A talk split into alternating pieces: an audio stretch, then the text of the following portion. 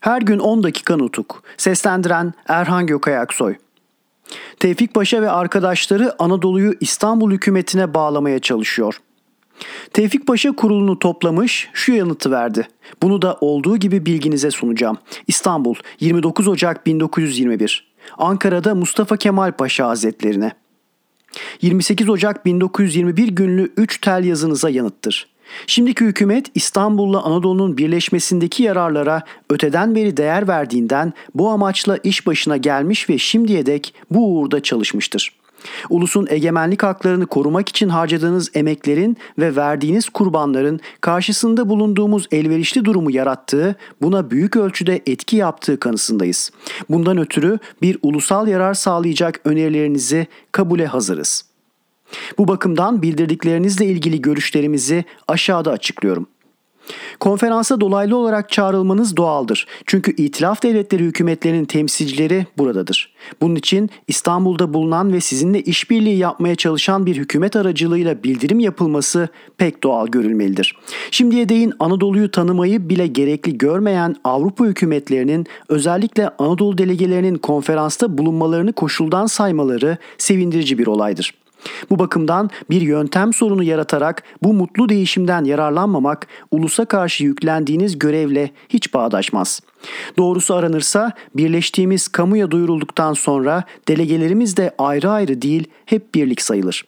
Delegeler kabul edilen ilkeler çerçevesi içinde konuşacaklarına göre bu konuda bir sakınca düşünülemez.'' Demek devlete ve ulusa karşı yükümlü olduğumuz görev bu tarihsel anda bize uzatılan elden yararlanmayı kesin olarak buyurmaktadır.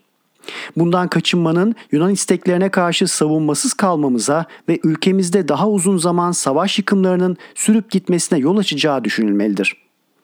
Aslında isteklerimizi konferansta ileri sürmek ve hakkımızı Avrupa'ya duyurmak söz gelişi konferans sonuçsuz bile kalmış olsa bir zarar getirmez. Sizin ve arkadaşlarınızın yurtseverliği bu fırsatın kaçırılmayacağı güvencesini vermektedir. Şimdiye dek eski hükümetlerce alınmış ve her iki yan için kötü sonuç vermiş olan kararlar kaldırılacağı doğal olduğundan aramızda artık ayrılık gayrılık kalmamıştır. Ancak İstanbul işgal altında bulunduğundan buradaki hükümetin kaldırılmasıyla hükümet işlerinin büsbütün itilaf devletleri eline geçmesine ve sonuç olarak antlaşmadaki İstanbul'la ilgili maddelerin yürürlüğe konulmasına meydan verilmiş olacağı gibi savaş halinde bulunduğumuz Yunan askerlerinin şu sırada İstanbul ve dolaylarında bulunuşu da bu önerileri uygulanamaz bir duruma getirmiştir. Kurulumuzun iş başında kalma düşüncesinin bu görüşlere etki yapmadığı yolunda size güvence vermeyi bile gerekli görmem. Gerçekte bugün en ivedilikle çözümü gereken sorun zamanı yaklaşmakta olan konferansa delegelerimizi yetiştirmektir. Biz konferansa katılmayacak olursak Yunanlılar katılacakları için gıyabi hüküm giymek ve davamızı yitirmek tehlikesi karşısında kalacağımızdan bu konuda sorumluluk kabul edemeyeceğimizi bildirir ve toplantı gününden önce konferans yerinde bulunmak yararımıza olacağından delegelerinizin ivedilikle buraya gönderilmesini rica ederim. Sadrazam Tevfik Saygıdeğer baylar, Tevfik Paşa ve hükümeti İstanbul'la Anadolu'nun birleşmesi için çalışmış olduğunu söylüyor. Doğrudur. Biz de bunun için çalışmaktaydık. Şu ayrımla ki Tevfik Paşa ve arkadaşları Anadolu'yu eskiden olduğu gibi İstanbul'a bağlamak ve tutsak etmek istiyorlardı. O İstanbul ki düşman kuvvetlerinin elinde bulunuyordu. Tevfik Paşa ve arkadaşları Anadolu'yu İstanbul hükümetine bağlamaya çalışıyor. Öyle bir hükümete ki dünyada varlığına ses çıkarılmıyorsa düşman isteklerini kolaylaştırmaya yarayacak nitelikte görüldüğü içindi. Tevfik Paşa ve arkadaşlarına göre elverişli durumun doğmasında Anadolu Savaşı'nın tümden etkisi vardır. Ama bu durumu yaratan yalnız Anadolu Savaşı mı değildir. Belki bu yaşlı diplomat bu kerameti kendisinin iş başına gelmesinde düşlüyordu. Anayasanın temel maddelerini Tevfik Paşa'ya bildirdim. Tevfik Paşa'ya şöylece yanıt verdim. Ankara 30 Ocak 1921 İstanbul'da Tevfik Paşa Hazretlerine 27 Ocak 1921 ve 28 Ocak 1921 günlerinde çektiğim 3 telle sizlere gerekli bulunan ve uygulanması ve desteklenmesi zorunlu olan bütün işleri açıklık ve kesinlikle bildirmiş olduğuma inanıyorum. Buna karşın 29 Ocak 1921 günlü telinizle durumun daha gereği gibi anlayışla ve doğru olarak gözden geçirilmemekte olduğunu gördüm. Durumun önemi ve zamanın ağırlığı dolayısıyla sizinle birlikte sayın arkadaşlarınızı ve özellikle padişah hazretlerini her bakımdan bir kez daha aydınlatmamız bir görev oluyor. Düşünce ve yargılarınızdan doğru sonuçlar çıkarmanızı kolaylaştırmak amacıyla Türkiye Büyük Millet Meclisi'nce konulan ve uygulanan anayasanın temel maddelerini olduğu gibi aşağıda bildiriyorum. Anayasa Temel maddeler 1. Egemenlik sınırsız ve koşulsuz olarak ulusundur. Yönetim yöntemi halkın kendi alın yazısını eylemli olarak kendinin yönetmesi ilkesine dayanır. 2. Yürütme gücü ve yasama yetkisi ulusun tek ve gerçek temsilcisi olan Büyük Millet Meclisi'nde belirir ve toplanır. 3. Türkiye Devleti Büyük Millet Meclisi'nce yönetilir ve hükümeti Türkiye Büyük Millet Meclisi hükümeti adını taşır. 4. Büyük Millet Meclisi iller halkınca seçilen üyelerden kurulur. 5. Büyük Millet Meclisi'nin seçimi 2 yılda bir yapılır. Seçilen üyelerin üyelik süresi 2 yıldır. Bunlar yeniden seçilebilirler. Eski meclisin görevi yeni meclis toplanıncaya dek sürer. Yeni bir seçim yapılamayacağı anlaşılırsa toplantı dönemi bir yıl uzatılabilir. Büyük Millet Meclisi üyelerinin her biri yalnız kendini seçen ilin ayrıca vekili olmayıp bütün ulusun vekilidir.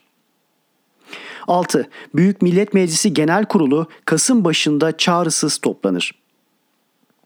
7. Din buyruklarının yerine getirilmesi, bütün yasaların konulması, değiştirilmesi, kaldırılması, antlaşma ve barış yapılması ve savaş kararı verilmesi gibi temel haklar Büyük Millet Meclisi'nindir. Yasalar ve tüzükler düzenlenirken halkın işine en uygun ve zamanın gereklerine en elverişli din ve hukuk hükümleriyle töreler ve önceki işlemler temel olarak alınır. Bakanlar Kurulu'nun görev ve sorumluluğu özel yasa ile belirtilir. 8. Büyük Millet Meclisi çeşitli bakanlıkları özel yasasına göre seçtiği bakanlar aracılığıyla yönetir. Meclis yürütme işleri için bakanlara yönerge verir ve gerektiğinde bunları değiştirir. 9. Büyük Millet Meclisi Genel Kurulunca seçilen başkan bir seçim dönemi süresince Büyük Millet Meclisi Başkanıdır. Bu kimlikle meclis adına imza atmaya ve Bakanlar Kurulu kararlarını onaylamaya yetkilidir. Bakanlar Kurulu üyeleri içlerinden birini kendilerine başkan seçerler. Ancak Büyük Millet Meclisi Başkanı Bakanlar Kurulu'nun da doğal başkanıdır. 10. Anayasanın iş bu maddelerle çelişmeyen hükümleri eskiden olduğu gibi yürürlüktedir. Yukarıda belirttiğim temel maddelere aykırı bir yol tutamayacağımızı ve buna yetkili olmadığımızı yüce dikkatlerine önemli sunarım. Meclis başkanlığıyla başlayan yazışmanızın gerektirdiği işlemin yürütülmesi Bakanlar Kurulu'na bırakılmıştır efendim. Türkiye Büyük Millet Meclisi Başkanı Mustafa Kemal. İlk anayasamızın tarihçesi. Saygıdeğer baylar, bu tel yazımda temel maddelerini bildirdiğim anayasa daha 10 gün önce yani 20 Ocak 1921 gününde meclisten çıkmıştı. Meclisin ve ulusal hükümetin durumunu, yetkisini, kuruluş biçimini ve niteliğini saptayıp belirten ilk yasadır. Meclis 23 Nisan 1920'de açıldığına göre bu anayasanın meclisten çıkarılabilmesi için 9 aylık bir zamanın geçmesi gerekmişti. Bu gecikmenin nedeni üzerinde biraz bilgi verebilmek için izin verirseniz kısa bir açıklamada bulunayım. Biliyorsunuz ki meclisin açılmasından sonra çok gerekli ilkeleri içine alan bir önerge vermiştim. Meclis ve onun bakanlar kurulu o ilkeleri işlemler üzerinde ilk günden uygulamaya başlamıştı. Bir yandan da kurulmuş olan Temel Haklar Komisyonu bu önerge kapsamı temel olmak üzere bir yasa tasarısı hazırlamaya başladı. Ancak 4 aylık bir süre sonunda bu komisyon Büyük Millet Meclisi'nin kuruluş ve niteliğiyle ilgili yasa başlıklı 8 maddelik bir tasarıyı meclise getirdi. 18 Ağustos 1920 gününde ivedilik kararıyla görüşülmesine başlanan bu yasa maddelerinin uzunca bir gerekçesi de vardır. Komisyon tutanağının Büyük Millet Meclisi'ni tanımlayan satırları arasında şu cümleler yazılıydı. Halife ve padişahın tutsak oluşundan ve başka olayların da buna eklenmesinden doğan zorunluluk üzerine kurulan meclisimizin bugünkü kuruluşuyla sonsuz olarak sürüp gideceğini kabul etmek, aşırı ve olağan dışı durumlara olağan bir biçim vermek olur. Oysa olağan dışı durumların kalımlı olamayacağı genel bir kuraldır.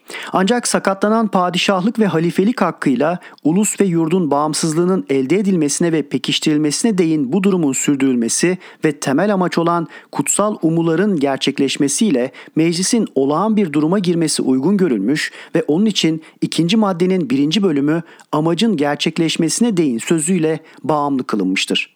Gerçekte meclisin toplanma süresi zamanla belirlenip sınırlanmamıştı. Bu görüşe ve nedenlere göre 1920 Ağustos'unda daha Türkiye Büyük Millet Meclisi'nin kalımlı, durum ve niteliğinin de olağan dışı olmadığı düşüncesinin geçerli bulunduğu anlaşılıyor. Yasa maddelerinin birincisi de Büyük Millet Meclisi yasama ve yürütme güçlerini ve devleti bağımsız olarak kendisi yönetir biçimindeydi. Bu maddeyle meclise verilen yetkinin bile gerekçeye göre geçici olması gerekeceği doğaldı. Geçici nitelikte olan bir kurumun yetkisi de varlığı süresince var olur. Temel Haklar Komisyonu'nun görüş ve düşüncesi mecliste de böylece belirdi. Dahası meclis üyelerinden birçokları amacın açıklanmasında komisyonun dediklerini eksik bularak iyice açıklanmasını istediler. Dediler ki birinci maddenin başına halifelik ve padişahlığın kurtulmasına, yurt ve ulus bağımsızlığının sağlanmasına değin biçiminde açıklık verici sözler eklemek gerekir. İkinci maddedeki amacın gerçekleştirilmesine değin sözü yerine de yukarıdaki açıklayıcı sözlerin konulması gereği istendi. Bu konu çok tartışmalara yol açtı. Kimi milletvekilleri yalnız halifelik sözcüğünü koyalım. Bu padişahlığı da kapsar dediler. Kimi hoca efendiler bunu kabul etmediler. Halifelik manevi bir iştir düşüncesinde bulundular. Halifelikte dinsel görev yoktur diyenlere hoca efendiler şu yolda yanıt verdiler. Padişahlık egemen olduğu ülkelerle ilgilidir. Halifelik ise yeryüzündeki bütün Müslümanlarla ilgilidir.''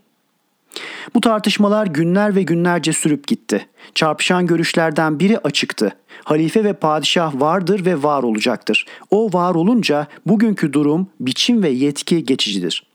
Padişah ve halifelik makamı çalışmaya fırsat bulunca anayasanın ve siyasal kuruluşun ne olacağı bellidir, bilinmektedir. O bakımdan yeni bir şey düşünmek söz konusu değildir. Halife ve padişah katının çalışır duruma gelmesini sağlayıncaya dek Ankara'ya toplanmış olan bir takım kişiler geçici önlemlerle çalışacaklardır. Her gün 10 dakika nutuk. Seslendiren Erhan Gökayaksoy